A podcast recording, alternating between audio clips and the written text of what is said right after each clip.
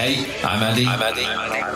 And you're listening to the HMO podcast. Over 10 years ago, I set myself the challenge of building my own property portfolio. And what began as a short term investment plan soon became a long term commitment to change the way young people live together. I've now built several successful businesses, I've raised millions of pounds of investment, and I've managed thousands of tenants. Join me and some very special guests to discover the tips, tricks, and hacks, the ups and the downs, the best practice, and everything else you need to know to start, scale, and systemize your very own HMO portfolio. Now now, now, now. If you're a long term listener to the show, then you'll know that I place a huge amount of value on inspecting my HMOs. I think it's one of the most important ways to safeguard your assets. I've been inspecting my properties on average every quarter since 2010. Now, of course, I get my staff to help do that. But this month, I've decided to make a change. This month, I've decided that we're going to start inspecting my portfolio every single month. It's quite a dramatic change, quite a dramatic way that we're going to change the management process in my business. But if you want to find out why that is, why I've decided to make this change, then don't go anywhere because that is exactly what I'm going to be discussing in today's episode of the HMO podcast. Hey guys, it's Andy here. We're going to be getting back to the podcast in just a moment, but before we do, I want to tell you very quickly about the HMO roadmap. Now, if you're serious about replacing your income, or perhaps you've already got a HMO portfolio that you want to scale up, then the HMO roadmap really is your one stop shop. Inside the roadmap, you'll find a full 60 lesson course delivered by me, teaching you how to find more deals, how to fund more deals and raise private finance, how to refurbish great properties, how to fill them with great tenants that stay for longer, and how to manage your properties and tenants for the future. We've also got guest workshops added every single month. We've got new videos added every single week about all sorts of topics. We've got downloadable resources, cheat sheets, and swipe files to help you. We've got case studies from guests and community members who are doing incredible projects that you can learn from.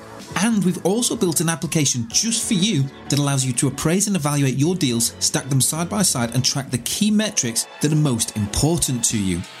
To find out more, head to the hmoroadmap.co.uk now and come and join our incredible community of HMO property investors.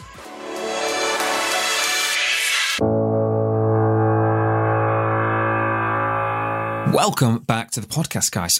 So, today we're going to talk about why I've made this dramatic decision to change the way that we're going to be inspecting my properties. Previously, since 2010, we've done it every single quarter, but now I've decided that we're going to be doing it every single month. Now, as you can imagine, this didn't go down particularly well with my staff. It's predominantly my staff who manage my properties. I'm more and more removed from the process. But actually, I've come to realize that that hasn't necessarily been a good thing because this month I rolled my sleeves up and I've been getting stuck into some of the inspections. Now, there's a reason for that. I felt an inkling to go and check on the portfolio just to make sure things were as they should be. And unfortunately, I was disappointed for a few reasons. Now, it's not anything that my staff have or haven't done, in fact, I'm going to take the blame for this. I've given my tenants too much scope. I've placed too much responsibility on our tradesmen who've been doing various maintenance items. I want to take back control of my portfolio and I want to make sure that I continue to safeguard my assets well into the future. Last year, a lot of our properties took a lot of heavy wear and tear because, of course, a lot of our tenants weren't spending time outside. They were doing more and more stuff inside. And that's understandable. But at the same time, we were paying less attention to what was going on in our properties. We weren't able to inspect as much or as thoroughly. And I found that a few things have slipped and the general standard isn't quite where I would like my portfolio to be. It's not the case for every single property. Of course, some properties have been worse than others, and some have been much better than others. But I feel like this is a necessity at the moment. And I actually think that moving forwards, this could be a much better way to manage my portfolio. And while this might take a little bit more work in the short term, I think that this could reduce the amount of work that we have to do over the long term. So let me explain. I hate to burst your bubble, but the Instagrammable photos of our incredible properties, newly refurbed, polished, looking absolutely dapper, only exist forever on Instagram. Unfortunately, as soon as our tenants move in, they are no longer new, they get worn. And depending on the type of tenant, the type of property, the number of tenants, and a number of other variables, some of which we can and can't control, your property is going to get worn. And it won't look like that forever. So, first and foremost, you've got to accept that that is going to happen. You will be disappointed when you go into your houses to see that tenants are actually living there and using it and wearing it down. But that's fine. That's part of the game. We've got to accept it. We've got to understand it and we've got to find solutions to both mitigating it and managing it and planning for the future. So this decision I've made to start inspecting our properties monthly isn't just because I went in recently and found that some of our properties didn't look as good as I'd hoped because they were recently refurbished. In fact, we're well beyond the refurbs. We're years beyond in some cases in some of the properties. So I expect, I anticipate that there's going to be a degree of wear and tear and that it isn't going to look anything like the photos that we have on Instagram of the property. But that's not it. After inspecting a number of my properties over the last week or two, I found five things that really made me reconsider our inspection process and ultimately decide to start inspecting every single month. The first one of these was that the process of general wear and tear seems to have really accelerated in the last 18 months, two years. I think that that is a direct consequence of people spending more time in their properties and us not spending as much time in those properties. We've left people to their own devices a little bit too much. And the process of wear and tear is accelerated because if you don't keep on top of it, it can become exponentially worse. So, as a very quick example, we found that a lot of our tenants have obviously been in the properties a lot more over the last couple of years, and they've been absolutely hammering their carpets up and down the stairs with shoes on. And in some cases, they've damaged the carpets, you know, the thread's gone a little bit, and that thread that's gone has suddenly got exponentially worse. And then it's come away from the door plate, and all of a sudden, the carpet really needs replacing in that room. And when that's happening in multiple places, you know, you've really got to ask yourself, okay, why is this happening? What am I what am I missing?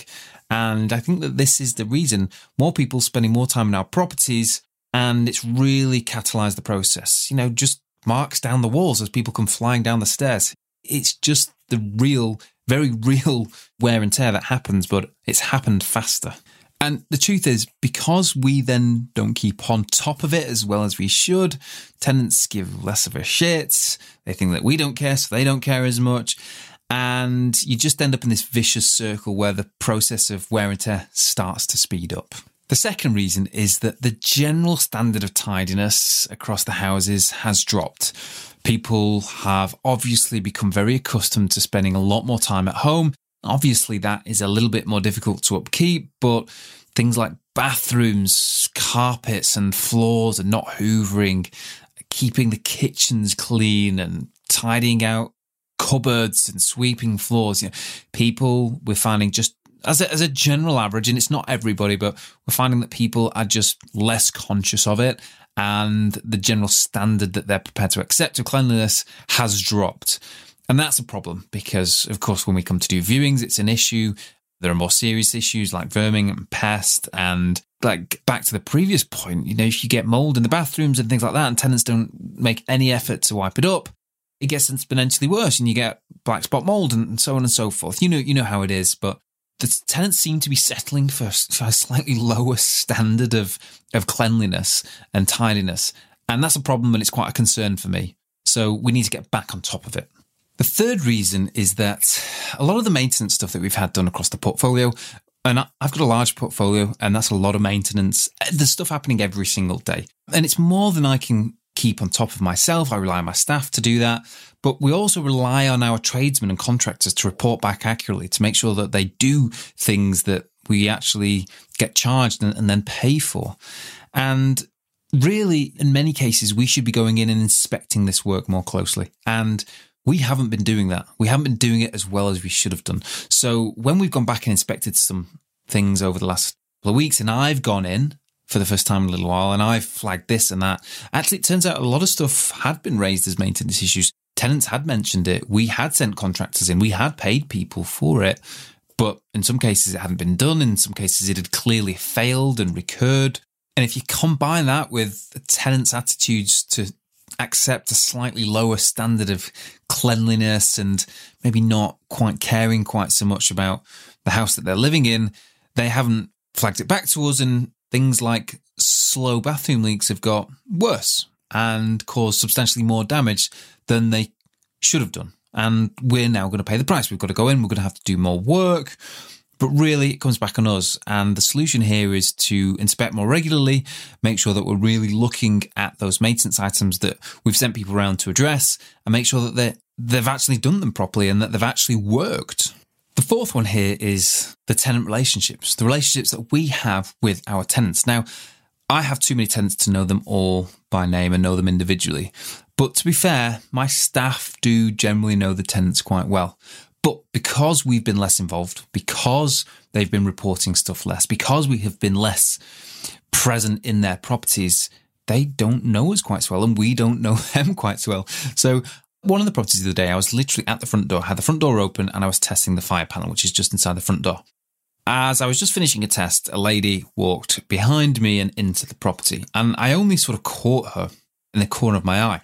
And as I turned around over my other shoulder to sort of just say hello, this lady turned back to me, I realized that this was a lady that was quite possibly in her 80s, which immediately I thought was quite strange. She, this lady didn't address me. She walked straight in the, in the door and was about to march up the stairs. And I sort of said, Oh, hi, who are you? And this lady just said, Who am I? Who are you? And I sort of said, Well, I'm Andy, the landlord. Who are you? And she said, Well, I'm here to see Harriet. And at that point, I realized I had no idea who Harriet was. And I honestly had no idea who this eight year old lady was. And the first thought that, my, that crossed my mind was, oh shit, we've got an eight year old lady that somehow ended up living in our house. now, this all happened in a couple of seconds in my head. As I had a conversation with Harriet's one of the tenants. She was living in the top floor room, and uh, I'd been speaking to Harriet, you know, only five minutes before. I'd been inspecting a room, but it's just an example. I've, I've realized I've really lost touch with some of my tenants, and I think my staff feel that as well. And actually, there's a huge value in keeping up appearances with your tenants. So that is something that we're going to be trying to actively do more of. And by inspecting every month, it's a good opportunity to just say hi to our tenants, to bump into them, to have those casual conversations and just to maintain those relationships. The fifth reason that I've decided to start inspecting monthly is because of some safety concerns I've got. I'm going to tell you a couple of true stories from my inspections last week. And if you're following me on socials, then, then you may have seen them. But in one of the properties, I went down to the basement where we've got some dry facilities, washer and dryer, and it's all a bit of a mess there. You know, the stuff that I've already said in today's episode was, was evident. And buried under a load of stuff, a load of clothes, looked completely inconspicuous was a bag, and in the bag were two five litre tubs of paraffin. And uh, this is literally a couple of meters away from the meters and tumble dryer and the washing machine, which we know, you know, as far as fire hazards go, you know, they're well up there. I was completely gobsmacked. I mean, who on earth leaves paraffin inside a house anyway? And just kind of it was just it like it accidentally been left under a pile of washing. You know, I can't even explain it. Weirdly, immediately, obviously, I took that out, put that out the back of the house, and then the following day got a message from one of the tenants saying, "Whoever came and inspected the house has, you know, taken out my." Fire starting equipment, which I need for work. And I'm not going to ask any more questions, but so obviously something that someone was actively using, not even just forgotten about, but how weird.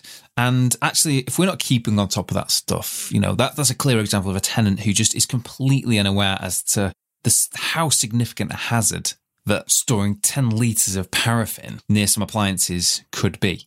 Went to another room.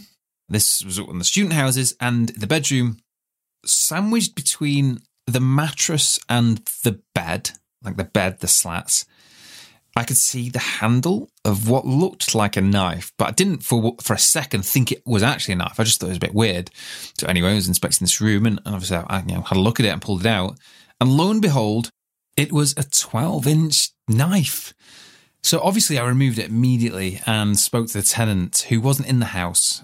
Called him and said, you know, what is this? Why is there a knife here in your bedroom under your mattress. And he went on to sort of say, well, you know, it's just a safety thing, you know, in case someone burgled the house or whatever. And I said, look, absolutely no way.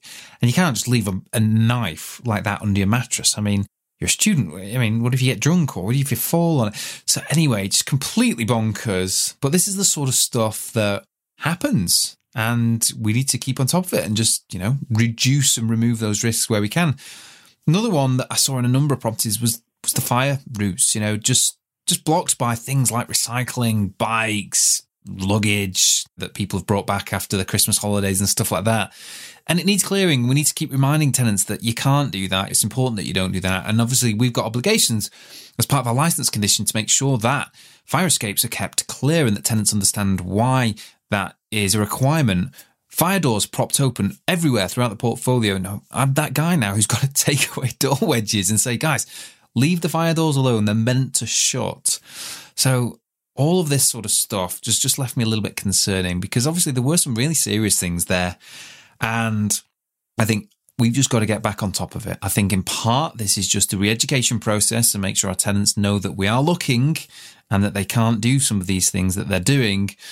But also just for, for my own peace of mind to know that things are safe and things are okay in the houses. So there we go. Those are the five reasons that I've decided that we're going to start inspecting monthly. Will this be a permanent change to our process? I don't know, but I think there's a very good chance that it will be.